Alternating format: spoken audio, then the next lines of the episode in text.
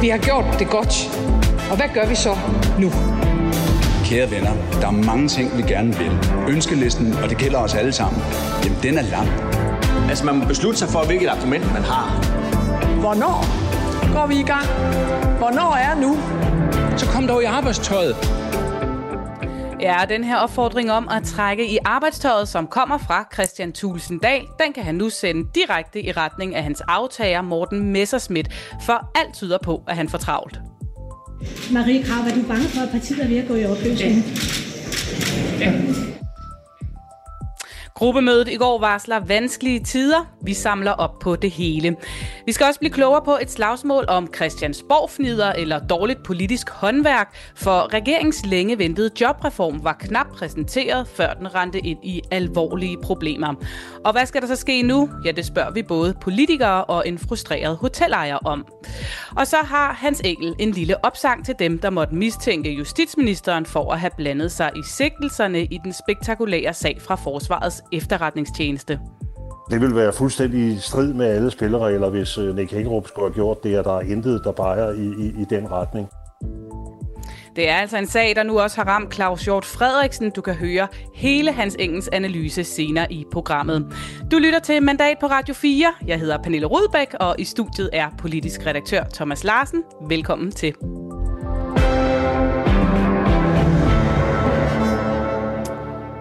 Og hvis din skarpe øre kan høre, at det lyder lidt anderledes i dag, ja, så er det altså fordi, at jeg ligesom godt 46.000 andre danskere i mandags testede positiv for corona. Og derfor er jeg altså med på en coronasikker linje hjemme fra isolationen med hele familien.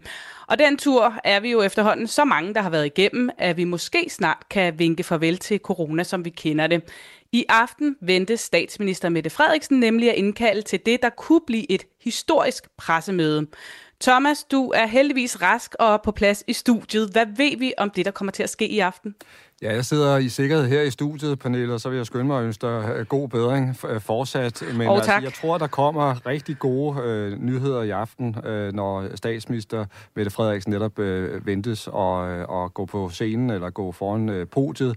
Fordi det, der øh, vil være tale om, det er, at hun vil følge op på de anbefalinger fra Epidemikommissionen, det vil sige alle coronaeksperterne er kommet med, og som handler om, at nu mener de, at det er tid til at rulle alle restriktioner tilbage, og også ændre på, kan man sige, coronaens øh, status, sådan så det ikke længere er en øh, samfundskritisk øh, sygdom eller udfordring. Så det vil sige, at hvis det her holder stik, og det tror jeg, det gør, så er vi med raske skridt i retning mod en normalisering af, af samfundet, og måske også på vej mod en, en situation, hvor vi sådan virkelig for alvor kan begynde at se coronakrisen i bagspejlet. Det er der i hvert fald rigtig mange på Christiansborg, der håber på øh, lige nu. Og derfor så tror jeg også, det bliver et uh, pressemøde, som en meget stor del af befolkningen vil følge, um, og også et pressemøde, som vil skabe uh, en stor lettelse hos rigtig mange af dem, der følger med. Og lad os lige prøve at spole tiden næsten to år tilbage, da det lød sådan her.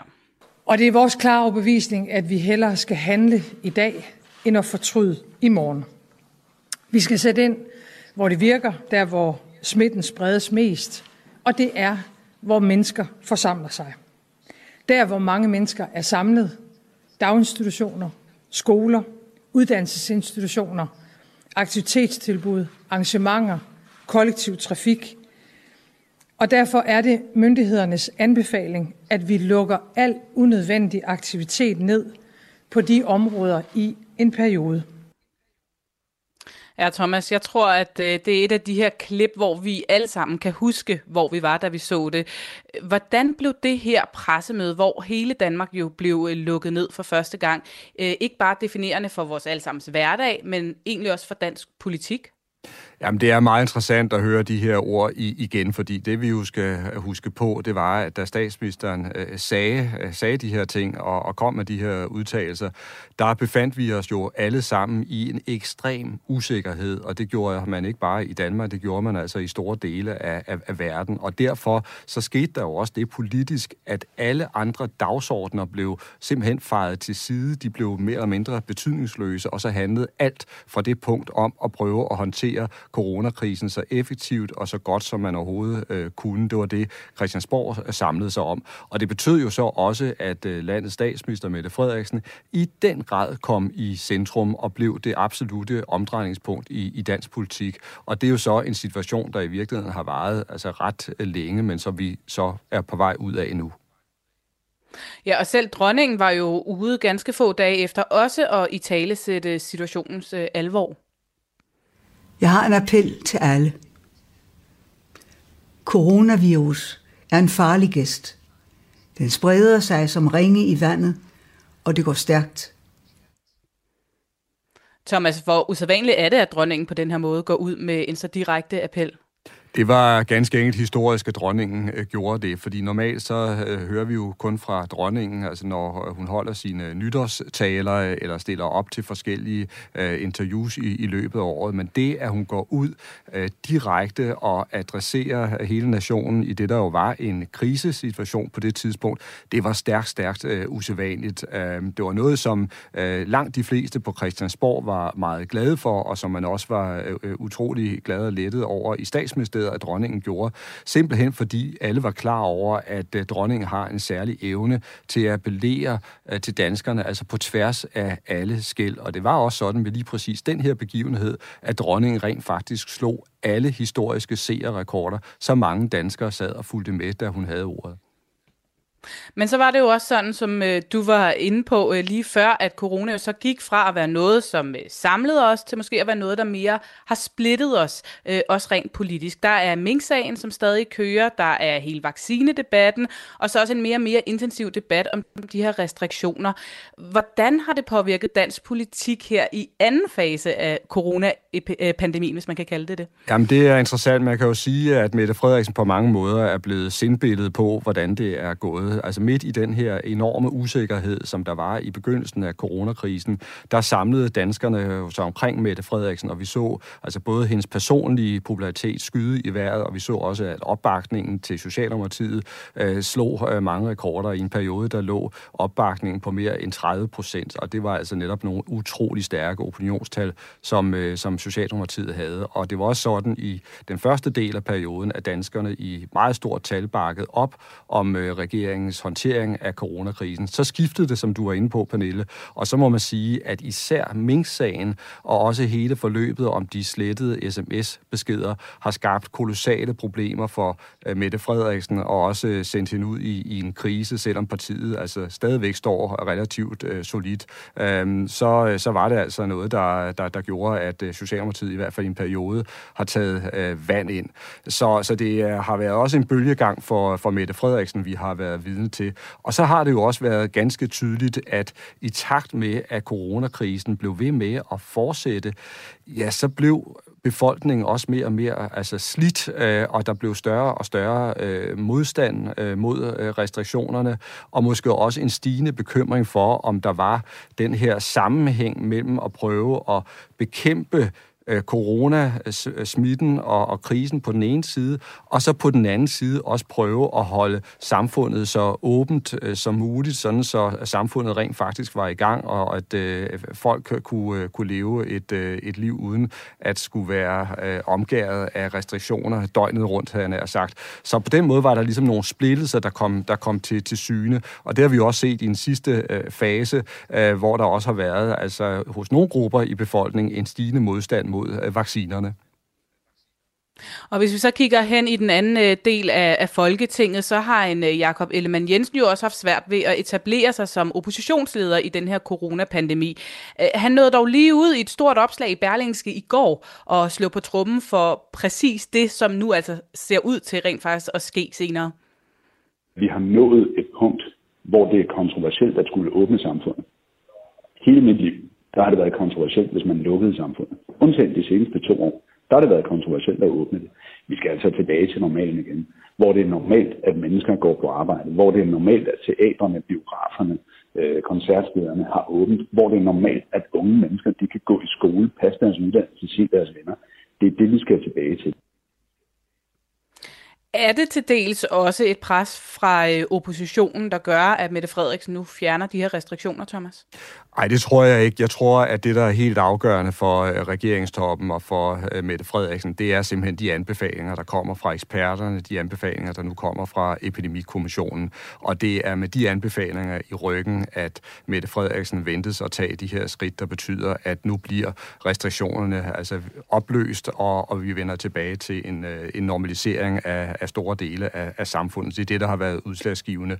Også fordi, som du ganske rigtigt har øh, været inde på, altså Jakob Elman Jensen og Venstre har haft en usædvanlig svær og hård tid i løbet af hele coronakrisen, og har haft svært ved for alvor at komme på banen. Og derfor så tror jeg ikke, at Jakob Elman Jensen er den politiker, som Mette Frederiksen groft sagt frygter mest lige nu. Jeg tror egentlig, hun har mere øje for Søren Pape Poulsen og de konservative, fordi jeg tror, det er der, at hun ser at den store, hvad skal man sige, modstanderkamp vil komme til at stå. Og helt kort her til sidst, Thomas. Nu går vi ind i en mere normaliseret hverdag med corona, tyder det på. Hvad betyder det for det politiske billede? Jamen det er interessant, fordi nu kommer vi til at se det helt afgørende øh, gearskifte, tror jeg, hvor netop øh, statsministeren ikke længere vil have den her centerplads øh, i midten af dansk politik, og, og heller ikke længere vil have den her adgang via pressemøderne til at komme ud løbende til en meget stor del af, af, af befolkningen. Nu kommer der netop også til at ske en normalisering af det politiske liv på Christiansborg, og coronakrisen og håndtering af den betrænges i baggrunden, og så vil det være en hel masse andre politiske dagsordner, der vil komme til at fylde meget mere i billedet, tror jeg. Ja, så kan jeg altså lige tilføje, at det er altså i aften klokken 6, at det ventes, at statsminister Mette Frederiksen hun holder pressemøde.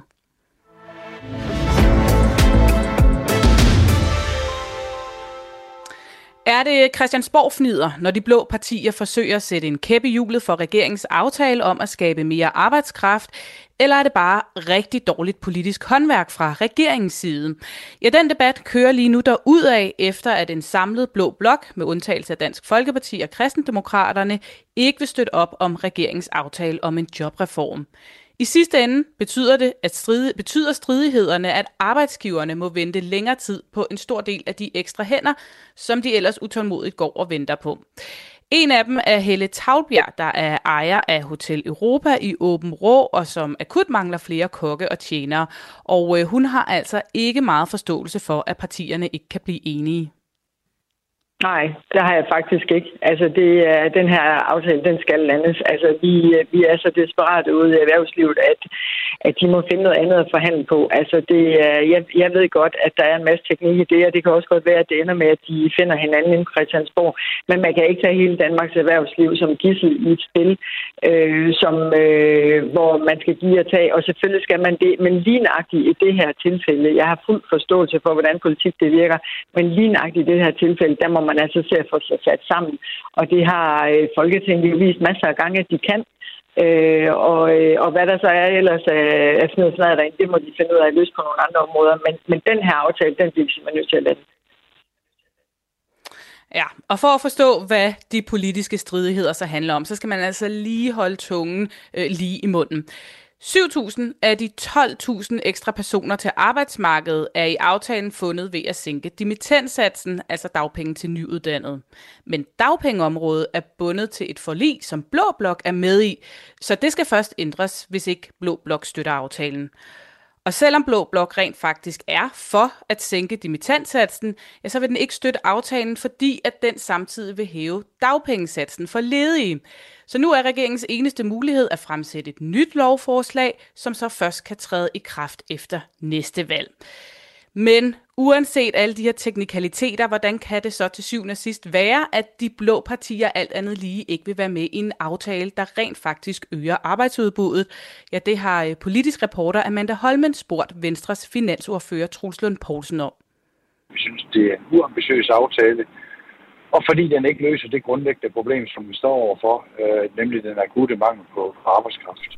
Og det er jo blevet kaldt øh, uh, Christiansborg-fnider af blandt andre Socialdemokratiet, det her, og det, at I ikke har ønsket at være med i aftalen. Hvad tænker du om det? Det tænker jeg er ren panik. Øh, det kan jo ikke være sådan, øh, at man skal lægge stemmer til, at regeringen kan bruge op imod en milliard på initiativer, som vi er lodret imod. Det er jo for eksempel, at man sætter, dagpenge, eller sætter dagpengesatsen op i de første tre måneder og vi synes ikke, det er den rigtige vej at gå. Øh, og når man lægger op til, at det kan man ikke forhandle, jamen så bliver konsekvensen jo, at hvis man ikke vil give os nogle markante indrømmelser, så kan vi ikke være med. Men er det ikke sådan, man gør, når man forhandler? Altså, at man får noget, man gerne vil have, og så bliver man måske også nødt til at afgive noget, som man ikke nødvendigvis synes er lige det, som var ens partis politik, men så når man frem til noget, som man på en eller anden måde alle sammen kan være glade for. Jo, det var også derfor, jeg sagde, at øh, vi i Venstre var villige til at diskutere, om dagpengesatsen skulle sættes op de første tre måneder. Men det var jo under den forudsætning, at vi så fik nogle indrømmelser. Vi har ingen indrømmelser fået overhovedet. Sådan en her regering havde lavet en aftale med de partier, der nu står bag aftalen øh, for en uges tid siden. Og der blev vi så her i den uge, som vi så forlod, øh, altså for cirka en uge siden, der blev vi så præsenteret for en aftale, som der ikke kunne laves om på. Og det må man jo bare sige, så er det jo ikke en reel forhandling. Og den her aftale, som øhm, regeringen så har indgået, den vil trods alt øge arbejdsudbuddet med 12.000 fuldtidsbeskæftigede frem mod 2030. Hvorfor kunne Venstre ikke være med i den aftale, der trods alt forbedrer situationen på arbejdsmarkedet en smule i forhold til, hvor vi står nu? Skylder man jo først og fremmest at sige, at regeringen har forværret situationen. Fordi de med aftalen om tidlig pension fjernede omkring 11.000 i arbejdsudbud. Så det man gør nu, det er jo sådan set, at man bare så og så dækker det hul til, man selv har gravet. Og I har varslet, at I vil sætte en kæppe hjulet i regeringsplaner om at skære i dimittenssatsen, som vi også lige var inde på før. Noget, der ellers skulle skaffe de 7.000 af de i alt 12.000 øh, øget beskæftigede. Og I kan jo ikke helt forhindre, at det her det bliver gennemført alligevel, men I kan forsinke processen, kan man sige. Er det ikke arbejdsgiverne, man tager som gissel her, når man blokerer for, at der kunne komme 7.000 flere ud på arbejdsmarkedet? Nej, det er det ikke. Fordi øh, det, vi oplever nu, det er en regering, som ikke overholder de aftaler, vi laver på Christiansborg. Øh, hvis vi siger ja til at sætte øh, dimittensatser ned, som vi jo isoleret set synes er en god idé, så skal vi også være med til at bruge de penge.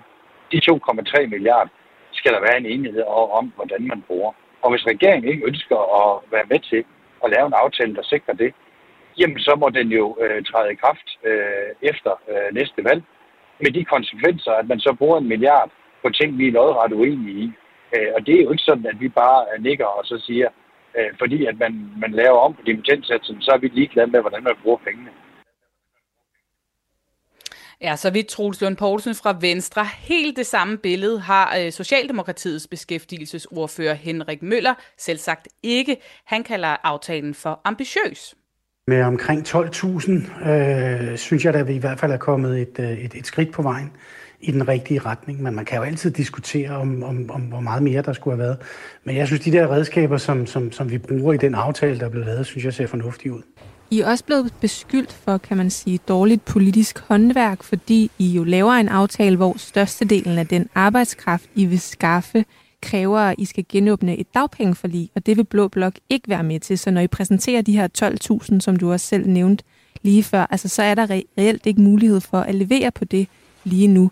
Hvor stort et problem er det? Jamen altså, det, det, det, det kan man da sige, det er, det er pokker særligt. Altså, og det virker jo ulogisk i forhold til, at nogle af de her forslag flugter med det, som man i Blå Blok jo hele tiden har sagt. Så derfor virker det lidt ulogisk, at man ikke vil være med. Og det må vi jo se, når, når vi nærmer os, ikke? Om, om ikke det er politisk sådan, så at man ikke kan holde til at sige, at man ikke vil være med til øh, at kigge på dimittentsatsen, at man ikke vil kigge på modregningen osv. Så, så, så jeg er stadigvæk lidt fortrystningsfuld på, at, at det, det nok skal lykkes. Men er det ikke meget logisk, at man ikke vil være med? Altså det kan godt være, at man gerne vil sænke dimittenssatsen, men hvis man ikke har lyst til så at hæve dagpengene for nogle andre grupper, er det så ikke meget logisk, at man ikke vil være med i den del af aftalen, hvis det er de præmisser, der ligesom ligger? Jo, men, men, men, men altså, der er jo andre partier end kun de blå, som, som, som også har givet og taget, og det har vi jo sådan set også. Altså, vi stod jo rimelig stejl på, på det omkring beløbsgrænsen, som, som var en af de ting, vi jo ikke har været særlig begejstrede for, men har jo også vidst, at det har været en af de elementer, der skulle i spil omkring det her. Så, så, så det her forhandlingsforløb er jo et spørgsmål om ikke at stå 100% stejlt øh, øh, i forhold til det. Men under alle omstændigheder, så står I jo nu i en situation, hvor I ikke kan levere de her øh, 12.000 til, til det arbejdsmarked, som jo efterspørger arbejdskraft. Altså, hvad gør I så herfra? Hvad gør I nu? Jo, men man kan sige, at de 12.000 er jo, ikke, er jo ikke på den meget, meget korte bane. Det er jo også på lidt længere sigt øh, i den her forbindelse. Og der vil jeg så sige, at det er da ærgerligt, hvis vi skal vente til efter et folketingsvalg med at få det implementeret. Men, men, men, men må ikke, at der er også nogen fra Blå Blok, der på en eller anden måde øh, kan se fornuften i at, at komme i gang hurtigst muligt. Men hvis de nu ikke kan det, altså hvis de nu holder fast i, at de ikke har tænkt sig at gå med Jamen, i aftalen? så er rammerne jo, at, at, at hvis der ligger et forlig, så gælder det forlig indtil der er et, et nyt valg, og det respekterer og accepterer vi selvfølgelig. Og så må vi jo, så må vi jo leve med det. Altså, så må vi, jo, må vi jo tage den derfra. Men så er der jo heller ikke mulighed for at levere arbejdskraft til de virksomheder, der efterspørger det meget i øjeblikket. Nej, men, øh, men, men, men, men, men det må jeg ligesom sige, så vil jeg, vil jeg snyde den tilbage på, på banen og sige, at, at, at det har man jo muligheden for her øh, for Blå Blok, hvis man for alvor vil. Men det har I vel også, hvis I for alvor vil. I kan vel forhandle med Blå Blok, og I kan vel imødekomme dem og give dem en lille smule af det, de gerne vil have fra jer? Men, men det er jo det, jeg mener, vi sådan set allerede har gjort i forhold til skattelettelser i bunden, som vi har gjort i forhold til besænkelse af beløbsgrænsen. Øh, I og for sig også det omkring dimittentsatsen, som jo også har været noget af det, de borgerlige har været ude på. Så vi har jo forhandlet, altså, øh, så, så, så, altså og, og, og vi har sådan set, kan man sige, en, en, en politisk aftale, som vi i hvert fald står ved. Og hvad vil du sige til de arbejdsgiver, der lige nu mest af alt bekymrer sig for, om de kan få nok folk ud i deres virksomheder nu og her? Ja, men jeg synes, jeg synes jo stadigvæk, at, at vi skal kigge på, altså fordi noget af det, der har været meget diskussionen, har været hele den der beløbsgrænse, og den kan man selvfølgelig fokusere på. Men, men der er jo i forhold til seniorerne, der er jo i forhold til, at vi stadigvæk har en ledighedsgruppe, som, som, øh, som godt kan komme ud på arbejdsmarkedet. Så, så det er noget med at, at klø på, også fra virksomhedens side af. Ja, det sagde altså beskæftigelsesordfører fra Socialdemokratiet Henrik Møller. Thomas, det er en lidt kompliceret sag det her, men hvad handler det i bund og grund om? Ja, Pernille, det er mildt sagt en kompliceret sag, og det er altid skidt for Christiansborg, når man nærmest skal bruge 10 minutter for at prøve at forklare, hvad der egentlig er, der foregår inde bag de tykke mure på, på, på borgen. Og øh, lige nu, der fyrer det jo så med beskyldninger om dårligt politisk øh, håndværk. Og spørgsmålet er, om der i virkeligheden ikke er leveret ret dårligt håndværk fra begge siders øh, side, fordi øh, det er øh, det, der jo står i, i kernen af det her, det, der står i centrum af det her, det er, at der er en meget stor mangel på arbejdskraft øh, ude øh, hos mange af landets øh, virksomheder. Og derfor så tror jeg også, der, har, der er mange, der har svært ved at forstå, at det her ikke snart bliver, bliver øh, landet. Jeg tror, at hvis vi sådan skal, skal, skal skære helt ind til, til benet, ja, så handler det om, at der er en øh, ret øh, giftig stemning mellem regeringen og så øh, de blå partier i, i det her forløb. Og det er det, der gør, at man så har låst sig fast i sådan nogle øh, taktiske øh, positioner, som man lige nu har svært ved at komme ud af. Da aftalen her den blev præsenteret, der skete det jo med det her traditionelle billede af finansministeren i front og aftalepartierne i baggrunden. Og så gik der ikke særlig lang tid, så stod oppositionen i en tilsvarende opstilling øh, og lavede et gruppebillede af, af, af dem, der ligesom stod uden for aftalen. Er det også en blå blok, vi ser, som øh, lige nu prøver i både ord og billeder at ligesom samle sig øh, frem mod øh, et eventuelt valg om, om halvandet års tid? Ja, det tror jeg helt klart, det er. Og på den måde så øh, er det også øh, ret tydeligt, at der, er, der sker en større forbrydning i Blå Blok. Altså, de arbejder tættere sammen, er mere lojale over for hinanden, end de har været øh, længe. Og det er jo selvfølgelig noget, der er positivt for Blå Blok. Spørgsmålet er bare, om de vinder mange point på lige præcis den her øh, sag. Fordi jeg vil mene, at både regeringen og også Blå Blok har rigtig meget, de kan komme til at tabe på, på gulvet, hvis det her altså falder endegyldigt øh, til, til jorden. Fordi hvis, øh, hvis det ikke lykkes for øh, regeringen og få de borgerlige med, så står der jo en meget afpillet aftale tilbage, som i virkeligheden slet ikke giver tilstrækkelig arbejdskraft til, til virksomhederne, og det vil ikke være noget, som øh, finansminister Nikolaj Vammen kan være særlig stolt af. Og på den anden side, så må man jo altså også sige, at hvis det netop falder til jorden, så står Blå Blok jo også i en mærkelig situation, fordi så tror jeg, at de vil få kritik, ikke mindst fra erhvervslivets organisationer, der simpelthen sidder lige nu med tilbageholdt åndedræt og følger det her, fordi de ved, hvor hårdt brug øh, virksomhederne har for at få tilført øh, arbejdskraft. Så der er altså et betydeligt pres på begge parter lige nu. Men hvorfor giver de så, så bare, øh, øh giver de sig ikke? Øh, hvad er det, der er på spil her? Jamen det er jo fordi, det er et, øh, et magtkamp, et magtspil, der er i, i, i gang nu, øh, hvor øh, begge parter vil, vil, vil have ret, kan man sige, og det kan jo være svært at opnå i, i, i politik. Nogle gange så må man give sig, og så skal man jo heller ikke tage fejl af, som vi også har hørt i indslagene, at der er også noget ideologi på, på, på, på spil i det her for, for både øh, Socialdemokratiet, men altså også for de blå øh, partier. Spørgsmålet er bare, om det er klogt af dem at gamble så meget med, med tingene, som de gør nu, fordi jeg tror, at langt de fleste vælgere, de er klar over, at lige nu, der er der altså mangel på arbejdskraft, og det handler om, at øh, de politiske partier så skal finde øh, hinanden i en aftale, der gør, at der kan komme et øget arbejdsbud, så, som betyder, at der netop kan komme flere øh, folk ud til, til virksomhederne, ud til de ledige stillinger. Og så kan jeg lige tilføje, at stridighederne mellem blokkene altså fortsætter. I går meddelte samme blå blok på et pressemøde, at man ikke vil støtte regeringens forslag om at sænke beløbsgrænsen, noget som integrationsminister Mathias Tesfaye efterfølgende kaldte for snot dumt. Der er noget galt på Christiansborg. Og der vil jeg bare sige tak for at tage den debat op. Nu skal vi finde den politiske vilje til forandring. Du har tændt for mandat på Radio 4, hvor Thomas Larsen og jeg, Pernille Rudbæk, hver uge tager dansk politik under kærlig behandling. Skulle du undre dig over, at det måske i dag lyder en kende anderledes, så er det altså fordi, at jeg, som rigtig mange andre, er coronaramt og er med på en linje hjemme fra isolationen. Om lidt skal vi i selskab med Hans Engel blive klogere på den baserende skandale om forsvarets efterretningstjeneste. Og så skal vi selvfølgelig også samle op på situationen for Dansk Folkepartis nye formand, som altså står over for lidt af en opgave med at samle partiet. Og øh, i den anledning, der har vi også spurgt jer på Facebook, om I har et godt råd til Morten Messerschmidt. Og der er lidt at komme efter, Thomas. Øh, Lars Landbo, han skriver, han kunne, vente, han kunne have ventet til han kendte resultatet af hans retssag, sag. Lige nu er det mildt sagt pinligt for Dansk Folkeparti, og øh, Firuz Assisi, han skriver øh, som godt råd, så længe Morten ikke går imod Pia Kærsgaard, ja, så får han altså ikke nogen problemer i Dansk Folkeparti. Kan han bruge det til noget, Thomas?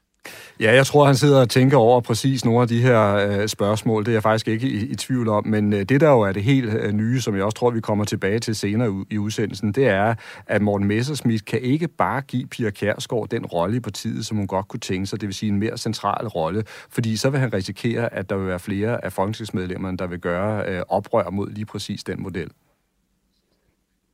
Og øh, tusind tak for øh, alle jeres beskeder. Vi vender tilbage, som sagt, som du også sagde, Thomas, til Dansk Folkeparti senere i udsendelsen.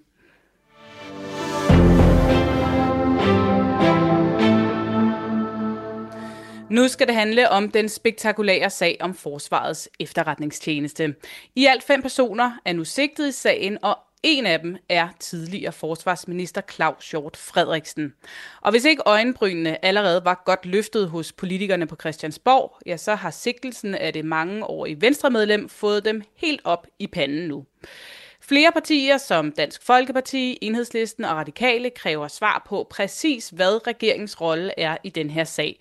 Liberal Alliance har meddelt, at man ikke vil være med til at ophæve Claus Hjorts immunitet, som ellers er kutume, Folketinget gør, hvis politiet ønsker at rejse tiltale mod et medlem. Og øh, Lars Løkke Rasmussen har også sagt, at han synes, der er tale om en overreaktion, når politiet har sigtet øh, Claus Hjort for at have delt statshemmeligheder. Vores politiske reporter Amanda Holmen, hun tog en snak med politisk kommentator og tidligere konservativ justits- og forsvarsminister Hans Engel. Du har jo fulgt politik i mange år og selv været øh, forsvarsminister på en skala fra 1 til 10. Hvor ekstraordinær er så hele den her sag, vil du vurdere? Den er, den er til et tital. Altså, den er til et tital, fordi øh, vi har aldrig nogensinde, altså i Danmarks efterkrigshistorie, har vi aldrig oplevet en sag, hvor øh, en tidligere øh, forsvarsfinansminister er, er sigtet øh, efter en forræderiparagraf, og øh, vi har heller ikke i forhold til en tidligere chef for efterretningstjenesterne, en tidligere departementchef i Forsvarsministeriet. Så altså man må sige, at, øh, at det er en fuldstændig enestående øh, sag, som vi ikke kender øh, lignende i Danmark, og øh, som jeg heller ikke har kendskab til, at man i det hele den vestlige verden har haft øh, tilsvar, på tilsvarende niveau. Og hvor ligger den her sag lige nu rent politisk? Jamen altså politisk kan man sige, øh, forholder alle sig afventende, fordi Folketinget har jo nok bedt regeringen om redegørelser, men, men indtil videre har regeringen jo ikke ville gå i detaljer med noget som helst, og har jo også afvist at, øh, at tage sagen op i det udenrigspolitiske nævn, fordi man siger, at det her det handler ikke om udenrigspolitik, det handler om, om dansk øh, interne sikkerhedsmæssige øh, forhold i, i, i tjenesterne. Så, så på den måde er, er øh, øh kan man sige, har regeringen ligesom meldt hus forbi, og selvom Folketinget jo gerne vil have redegørelser, og især om regeringens rolle i, i sagen, så er der ikke noget, der tyder på, at det bliver lige nu og her, man, man får en sådan orientering. Og for regeringens vedkommende har de jo også været lukket meget ned, og jo, men jo afvist, at øh, det ligesom er øh, regeringens beslutning, at, at man ligesom har holdt reger med møde i regeringens sikkerhedsudvalg, og så truffet beslutning om, at nu skal der køres en sag. Altså det her, det er, det er jo, så det regeringen også siger, at øh, det her, det er alene beslutninger, øh, som er truffet af, øh, af politiets efterretningstjeneste og af, af anklagemyndigheden, at øh, justitsministeren og statsministeren er orienteret, men det er ikke dem, der har, om jeg så må sige, været inde og, og afgøre sagen på, på noget niveau. Nej, nu er du lige præcis inde på det her med, altså i hvor høj grad er det berettiget at sætte spørgsmålstegn ved eksempelvis justitsministerens rolle i sagen? Jamen, det er da, man kan sagtens øh, stille spørgsmålet, fordi det er jo sådan efter retsplejeloven. Landets justitsminister er jo øh, den, der har det øverste ansvar og den øverste tilsynspligt i forhold til anklagemyndigheden. Og øh, det er jo rent faktisk sådan, jeg, ved ikke, jeg synes ikke, man kan kalde justitsministeren for øverste anklager, fordi det er han ikke. Men, men det er jo sådan, at øh, efterretningstjenesten og, og anklagemyndigheden i sager som dem her, vil, vil øh, forelægge sagen for, for ministeren, og i teorien vil en minister kunne beslutte enten at køre sagen eller at stoppe en sag, øh, men, men der er det altså sådan ifølge retsplejeloven, at hvis en minister griber ind i sådan nogle tilfælde, øh, så vil det Folketingets formand skulle orienteres, altså dermed vil man være underkastet parlamentarisk kontrol. Og der har ikke været nogen orientering af Folketingets øh, formand, og, og der har ikke, altså regeringen har jo ligesom afvist, øh, at, øh, at de har siddet og truffet nogle beslutninger. Går vi tilbage i historien, så kan jeg faktisk kun finde et tilfælde for mange år siden, rigtig mange år siden, tilbage i 1970'erne, hvor en justitsminister greb ind i forbindelse med en sag. Ellers øh, har vi ikke nogen eksempler. Og man må sige, så længe denne her type sager befinder sig på et efterforsknings stadie, og hvor der rejses sigtelser, så øh, er, det, er det overhovedet ikke noget, en, en regering, heller ikke en justitsminister overhovedet går ind i, så er det alene en sag for, for anklagemyndigheden. Så det vil være fuldstændig i strid med alle spilleregler, hvis øh, Nick Hækkerup skulle have gjort det, at der er intet, der peger i, i, i den retning. Så altså det, der formentlig er sket, er, at, øh, at øh, anklagemyndigheden har øh, orienteret justitsministeren om øh, sagen i, i nogle hovedtræk, og det har han så nikket til og øh, klar på, hvad det er, der, hvad det handler om. Og så har han øh, givet statsministeren en, en orientering, og muligvis også justitsministeren, eller hvad det hedder, forsvarsministeren, og, øh, og, og, og, og mere længere er regeringens øh, rolle ikke, ikke i, i denne her øh, sag. Så man kan ikke under nogen omstændigheder have forestillet sig, at regeringen har presset på i den her sag for at få nogle sigtelser igennem? Nej, jeg, jeg har også meget svært ved at se, hvad, hvad motivet skulle være. Altså, øh, vi ved jo, at, øh, at hvis der er en af blandt de borgerlige politikere, som, som Mette Frederiksen, statsministeren, har, har haft igennem mange år et nært forhold til, så er det Claus Hjort Frederiksen. Altså, de to kender hinanden rigtig, rigtig godt og har arbejdet, lavet masser af aftaler sammen. Sammen gælder øh, for Hækkerup, og jeg kan heller ikke se det i forhold til Lars Finsen, som jo har været øh, topembedsmand. Så jeg ved ikke rigtig, hvad der skulle være det drivende kraft her.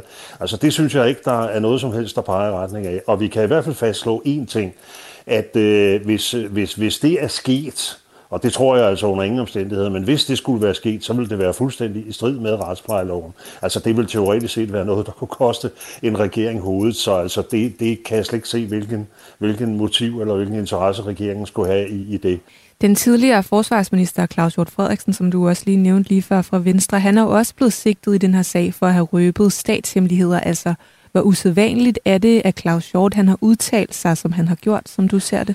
Jamen, det er også usædvanligt. Altså, jeg må sige, da jeg så øh, Claus Hjort første gang, øh, første gang han udtalte sig, så undrede det mig lidt, at han, at han i virkeligheden øh, overtrådte den regel, som, som ligesom gælder. Altså, sagen er jo den, hvis du har været hvis du har været justits-, øh, forsvars- udenrigsstats, altså hvis du har siddet i regeringens sikkerhedsudvalg og har kendskab til øh, det, det her område, øh, så, så gælder der jo en ubetinget tavshedspligt.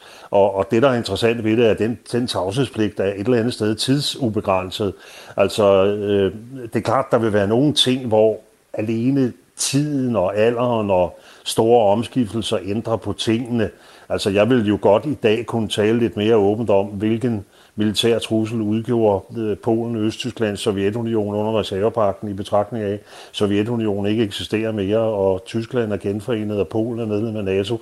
Så altså dermed er der, er der jo sket en, en udvikling. Men det ændrer jo ikke på, at der vil være oplysninger, som, som man kan betragte som klassificeret også i dag. Altså oplysninger, der kan vedrøre øh, arbejdsmetoder, kilder, øh, personer og tilsvarende. Så, så derfor, altså, det er ikke sådan, så at tidligere ministre, de bare selv kan sidde og definere, i hvilket omfang de synes, de er omfattet af en tavshedspligt eller ej. Her gælder der, her gælder der faktisk et, et objektivt øh, øh ansvar. Men altså, der skal man jo så se på, at Claus Hjort har begrundet det med, at det er som politiker, han udtaler sig. Det er ikke, ikke som tidligere minister, det er som politiker i dag, hvor han jo føler, at regeringen og ikke mindst forsvarsministeren har har øh, fejlhåndteret sagen, at øh, regeringen burde overhovedet ikke have, have, øh, have, øh, altså man burde ikke med, med udgangspunkt i, i, øh, i tilsynet for efterretningstjenesterne i gang sat dommerundersøgelse og bål og brand og, og, og, og så videre, så videre. Altså, at man skulle, have, man skulle have prøvet, og man skulle have gjort alt for at lukke denne her sag ned, øh, i stedet for at øh, give den et, øh, et retligt øh, efterspil. Og nu ser vi jo også en række politiske reaktioner i den her sag. Altså Lars Løkke Rasmussen, han siger, at det er en overreaktion. Liberal Alliance, de vil ikke stemme for at ophæve Claus Hjorts immunitet, og både de radikale, enhedslisten og Dansk Folkeparti kræver svar fra regeringen i forhold til regeringens rolle i den her sag. Altså, er der brug for mere åbenhed i sagen, som du ser det? Jamen, jeg tror, det er meget svært for, øh, for regeringen at, at vise øh, øh mere øh, åbenhed, og, og det siger jeg også, fordi at, øh, at der jo øh, stadigvæk foregår en øh, efterforskning i sagen, og det er jo ikke for sjov, at øh, Lars Finsen øh, nu er varetægtsfængslet øh, på anden måned, altså, og angiveligt jo netop fordi der er en efterforskning, og fordi man altså åbenbart ikke fra anklagemyndighedens side vil have ham på fri fod. Øh, Øh, og om det er fordi, man frygter, at han kontakter kilder, eller hvad der skal, det skal jeg ikke kunne sige. Men i hvert fald, altså, det her, det er jo ikke for sjov. Altså, det er, det er hammerne alvorligt, øh, og det fremgår jo også af de øh, paragrafer, som der, som der rejser sigtelse efter. Det er ikke bare en almindelig gang øh, politisk øh, fneder fnader. Og, og, og, og derfor synes jeg, at, at hvis vi virkelig taler om, om alvorlige afsløringer, og det kan vi jo ikke sige, især ikke for fællesvedkommende, Altså, der kender vi jo ikke overhovedet, hvad, hvad det egentlig er, øh, der er substansen i sagen. Altså, så synes jeg, det er meget svært ligesom bare at sige, det, det er almindelig uh, politik. Altså, man kan sige, fra den røde side, at det ser manglende åbenhed. De vil bare gerne vide, hvad der er sket, men forholder sig i øvrigt ikke. Og for de blå partier, der mener man, at regeringen skulle have lukket sagen ned. Men der må jeg altså sige, sådan som øh, jeg, sådan som forløbet ligger oplyst for mig, Øh, så kunne regeringen ikke bare lukke den sag ned. Altså det tilsyn, der er for efterretningstjenesterne, er en uvildig instans, en selvstændig uvildig instans, og øh, jeg har klart indtryk af, at regeringen rent faktisk forsøgte fra starten, og i nogle forhandlinger med tilsynet, forsøgte at, at øh, om man så må sige, at få sagen øh, så langt ned som muligt i, i, i, i, i dramatik. Øh, og det lykkedes så formentlig ikke, for i hvert fald så må man sige, at den pressemeddelelse, der blev udsendt øh, i sin tid fra tilsynet, jeg havde aldrig set noget lignende. Det var helt ekstremt, altså. Det var jo i virkeligheden grove, meget hårde beskyldninger for straffelovsovertrædelser. Og der sidder regeringen jo i en situation, den kan jo ikke bare sige, at den farer vi ind under gulvtæppet. Altså der er en regering jo nødt til at få en led i en undersøgelse, og det gør man altså ved at lave en særlov og sætte tre landsdommere på sagen. Øh, altså mere uvildigt og mere lukket og hemmeligt og, og fortroligt og forsigtigt kan man sådan set ikke gøre det. Kunne en borgerlig regering have håndteret det her meget anderledes? Altså det tvivler jeg meget på. Så du tænker ikke, at regeringen kunne have gjort noget for at sikre, at den her sag blev løst mere internt og mindre i offentligheden? Nå, jeg altså tænk, hvilken skandale det havde været hvis en øh, regering havde taget fat på et uvildigt tilsyn med efterretningstjenesterne og sagt til dem, altså ved I hvad, I skal ikke udsende nogen presmeddelelse, og vi, vi vil ikke høre på jer, vi tror ikke på det, den kritik, I retter, og vi kan lave en lille intern undersøgelse. Altså hvis tilsynet så havde nedlagt øh, deres øh, poster, og alle var, var gået derfra i raseri og sagt, nu griber regeringen ind i forhold til et uvildigt tilsyn, hvordan havde Folketingets reaktion så været? Det tror jeg godt, jeg kan forestille mig. Så, så, øh, så jeg har lidt svært ved at se, i virkeligheden, hvor er det, at en regering skal gribe ind her? Altså, skal man gå imod tilsynet? Skal man nægte dem og offentliggøre deres ting? Skal man ikke lave en dommerundersøgelse på grundlag af meget, meget alvorlige anklager? Skal man, øh, øh, øh om jeg så må sige, negligere øh, den undersøgelse, eller hvad? Altså, så jeg ved ikke lige, hvor på vejen det er, at øh, man har, øh, øh, eller en række af politikerne har en forestilling om, at øh, man kan stoppe en sådan sag. Altså min, min påstand er, at jeg tror overhovedet ikke, en borgerlig regering havde kunnet håndtere det her øh, anderledes, end, end den nuværende regering har gjort. Ja, sådan sagde politisk kommentator og tidligere forsvars- og justitsminister Hans Engel, altså da han talte med vores politiske reporter Amanda Holmen. Thomas, hvad siger du til den analyse?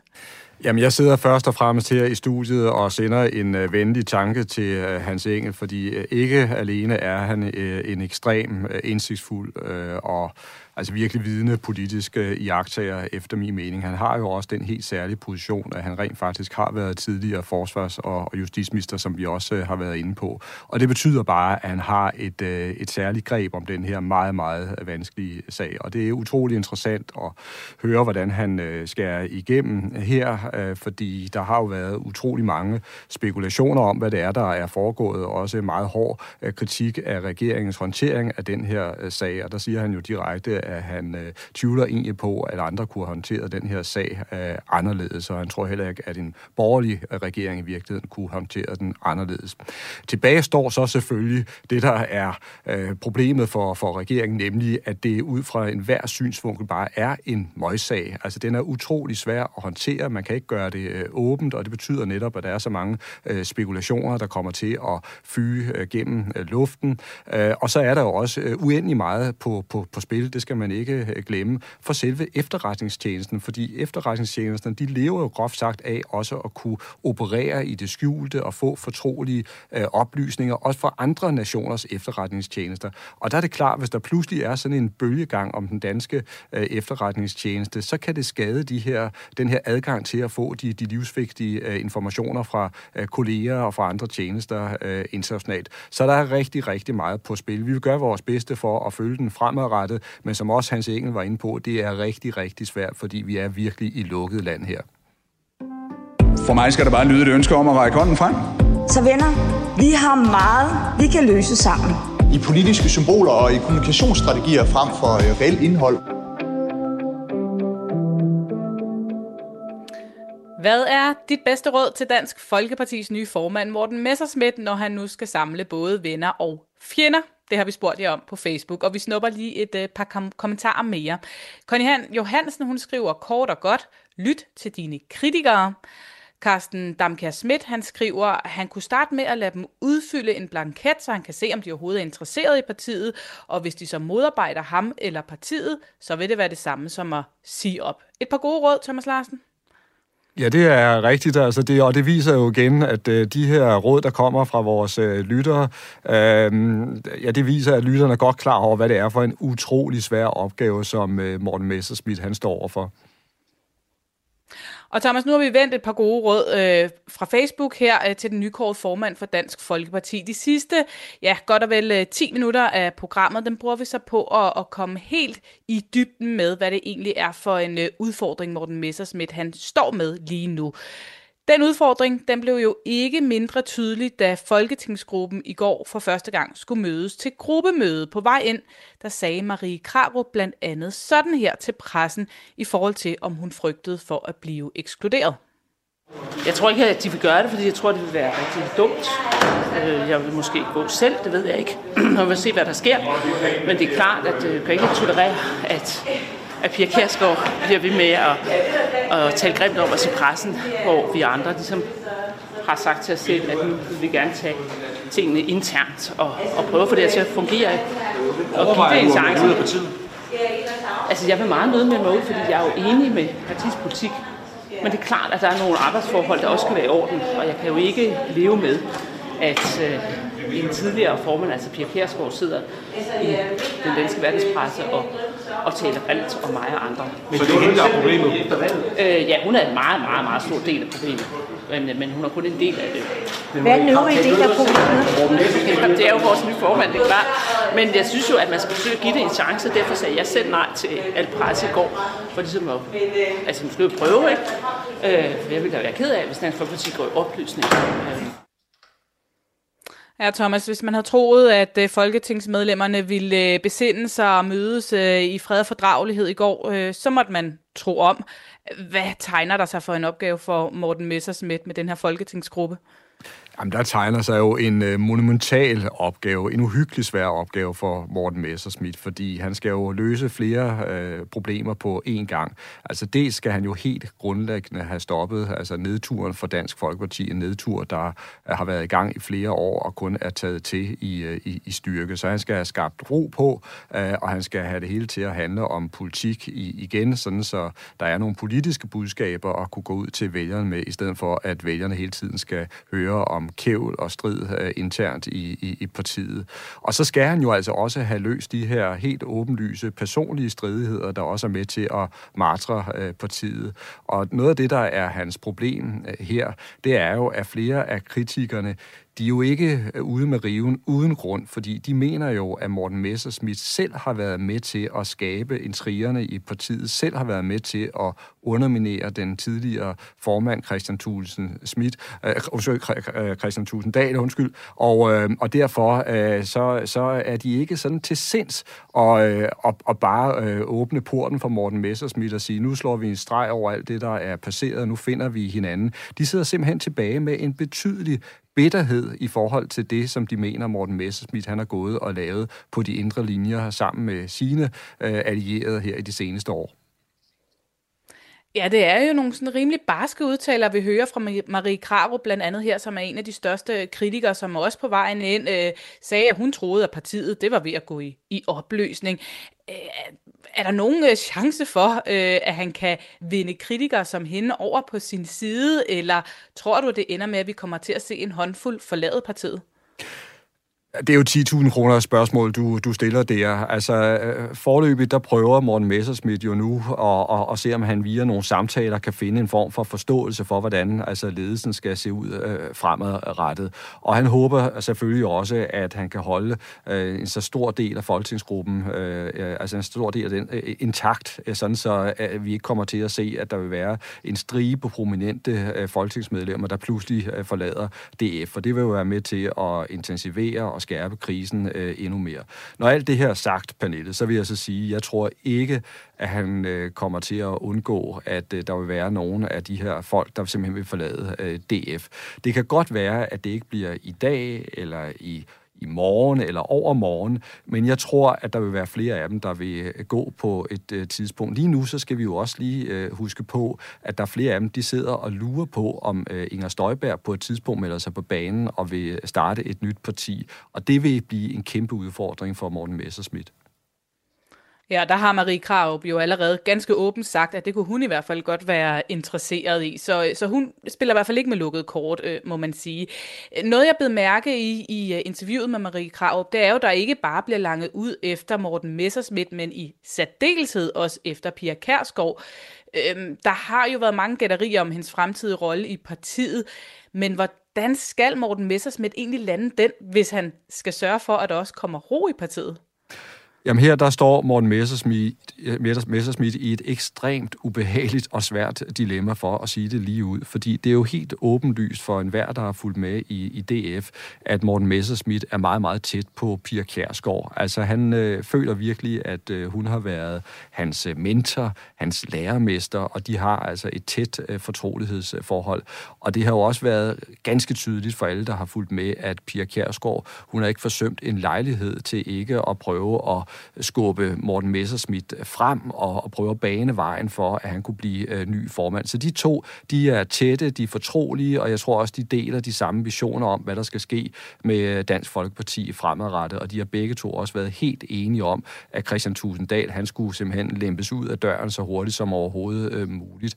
Det, der bare er det helt nye i Dansk Folkeparti, og det, som vi i virkeligheden for første gang er vidner til i disse døgn, det er, at der blandt nogle af, af, af DF'erne er begyndt at komme en form for oprør i virkeligheden mod partistifteren Pia Kjærsgaard. Tidligere der har hun været øh, urørlig. Øh, hun har ikke været en, man har øh, kritiseret, og slet ikke i fuld øh, offentlighed. Men der er altså flere øh, DF'er, der er så trætte af, at hun efter deres mening har blandet sig øh, og har været med til at underminere Christian Tusinddal og gøre livet utrolig svært for ham. Og de synes groft sagt, at hun har været meget, meget illoyal i den her proces.